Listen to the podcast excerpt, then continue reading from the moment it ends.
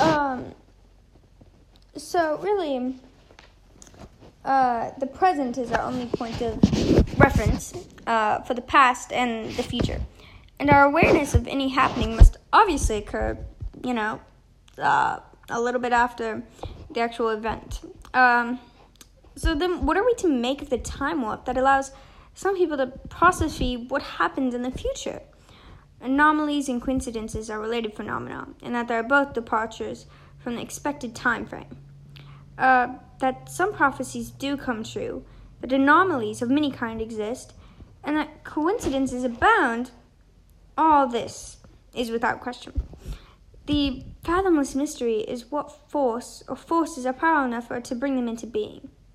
To being what you ask? What does being? Being here, being a thing, I suppose. Or not really here, I guess, I guess there, back then, you know. The moment that I am here right now, you know, now, now, hi, yeah. Uh, when you heard that, when we were saying that, you thought that that was the now, but now isn't even the now, now. Like, it's a very confusing sentence, but it's true. Like, uh, you know, th- that was the past, and, like, you know, so, like, in the past, I was sitting here talking. Uh, in the present, I am sitting here talking, which is still true right now and now. And in the future, I will be sitting here talking. Well, as long as nobody Thanos snaps me out of existence. um, so, really, um, a lot of people say, like, time has no bounds. Well, mm, that is not particularly true. I mean, mm, well, we don't know yet if it's true or not. Um, because really like time can go forwards and backwards and uh, well not time can't really go but you know what i mean. Like there's the past and the future and the present uh but, but it can't go sideways left or right. The only way that it can well i mean it, theoretically it could go left or right. Um but the only way it could really do that the only way that it could really do that is if uh, time travel Yes, uh, time travel. Uh, which, uh, so far as the general public knows, there's no such thing as time travel.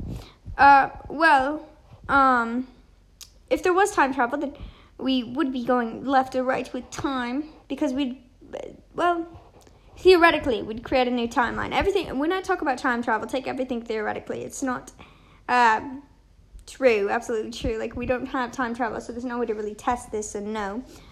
Um, so when you when you time travel, you're going sideways because you well you're going.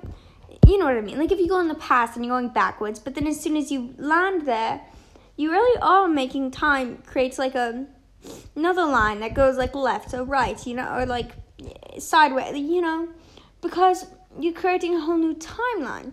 So it's really odd because the people in the future uh, that you knew, do they still live their normal lives? And then is there a second timeline where they're there too, but their lives are different because of you time traveling?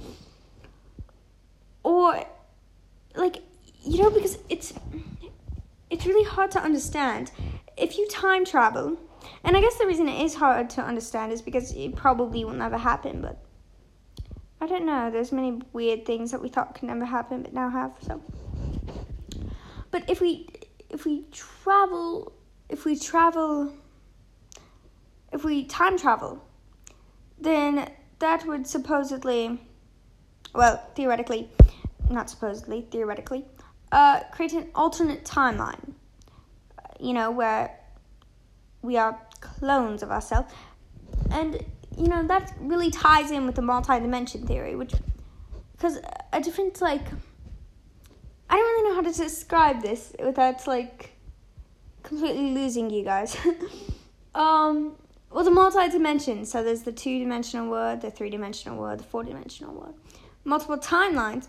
Well, would all those timelines be in the same dimension, or would they be different dimensions? And if if you went back in time and did so, you know, when like dinosaurs existed, and you did something as little as pull a dinosaur's tail, then could that do something as major as stop as stop like humans from existing? Could that do something as major as as putting humans out of ex- existence before they even came into existence?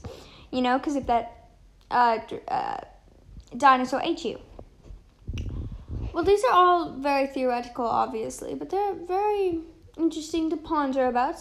I mean, obviously, you will never get a direct answer, you will never know for sure, but it is still very fun to kind of think about it and kind of just ponder it. So, um, yeah, really think about that.